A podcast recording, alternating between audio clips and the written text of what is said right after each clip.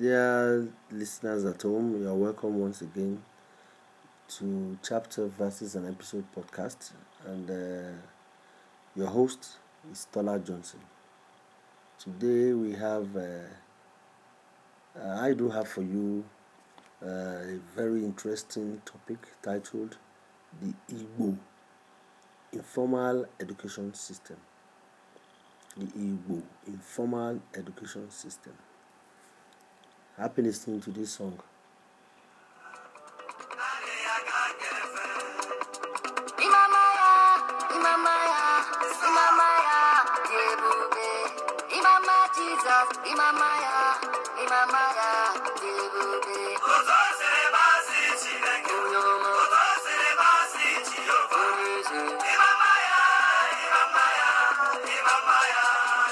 Yes, like I said earlier, that the title for today's podcast is The Igbo Informal Education System. Two types of education system exist as we had been taught in school. This is the formal and informal education. The Igbo trading system is an informal education system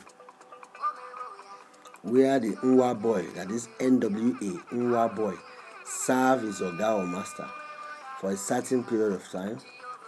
It's like a graded education system. This will be explained in detail.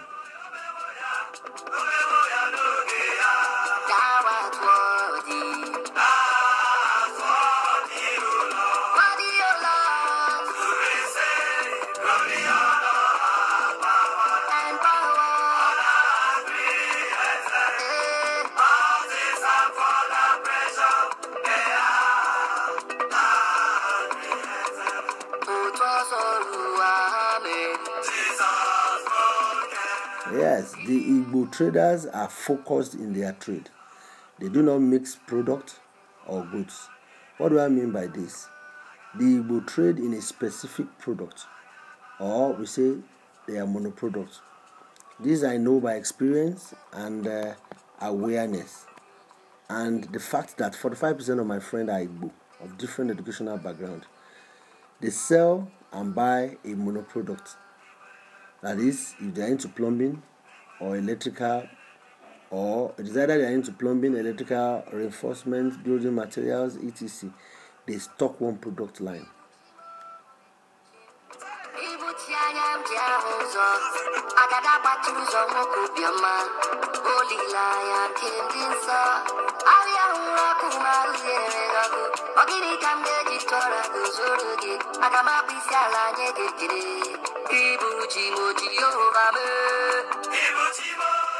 Yes, trading with the Igbo is an informal sector where the Owa boy signs up for pupillage with his Oga for a certain period of years, between 4 to 5 years.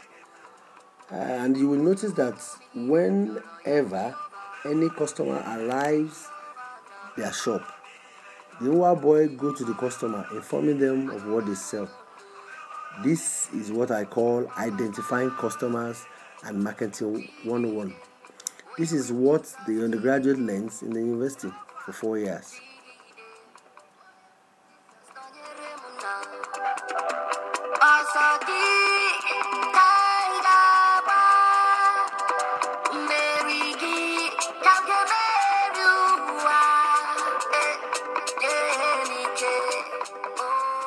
After 2 years with his Oga, the Nwa boy is sent to the store department where he learns to take stock and count money.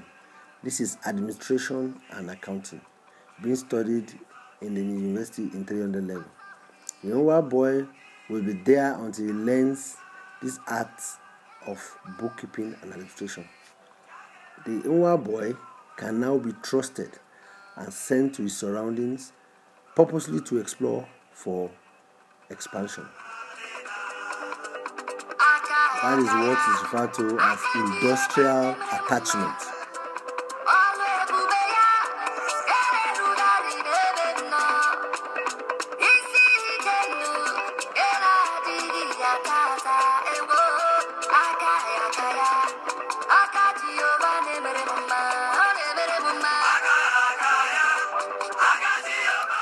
Yes, the skill acquired so far will prompt his Oga or master to send him to big cities like Lagos, Abuja, Kaduna to supply and deliver goods to customers who have ordered these goods.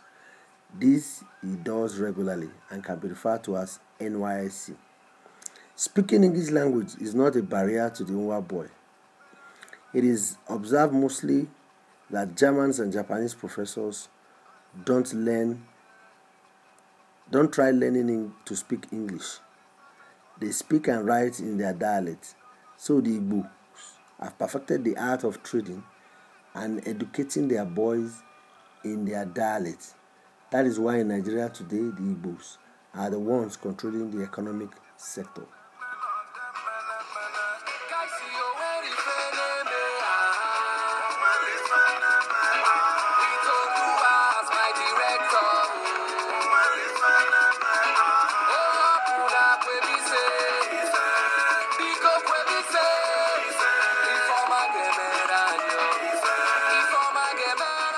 Yes, I said earlier that the Igbos are the one controlling the economic sector of Nigeria. Let's look at the banking sector in Nigeria. Banks like Diamond, Access, Fidelity Bank, UBA are owned by the Igbos. And the traders in Alaba, Aba, Onitsha, Computer Village, and Ladipo markets, spare part markets, banks with these banks. Also, Kosharis Motors, suppliers of BMW, Range Rover, Ford, is owned by an Igbo man. In the pharmaceutical sector, we have companies like Orange Drugs and companies that produce paracetamol. They are owned by the Igbo. In the trading sector, the major importer of raw materials for products are the Igbos.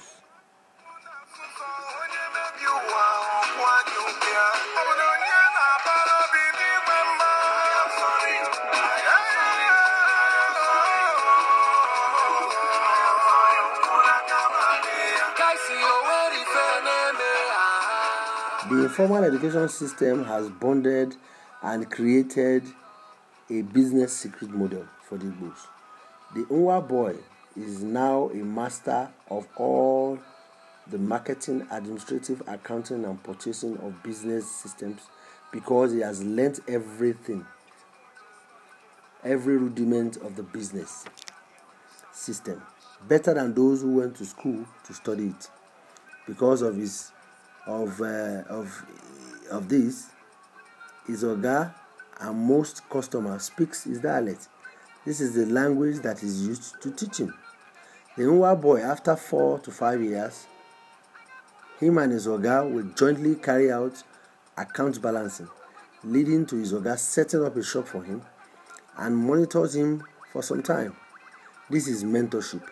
Here is connected to where and how to buy goods for his shop. Eventually, the cycle continues.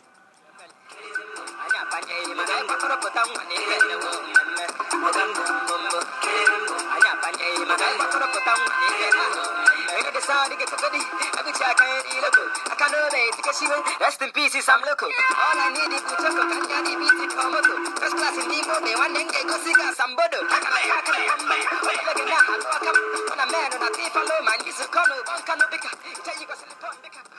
My research here is not to dissuade people from formal education, but to show that without or before the advent of formal education, there has been an informal way of education that has led to success. Thanks for listening.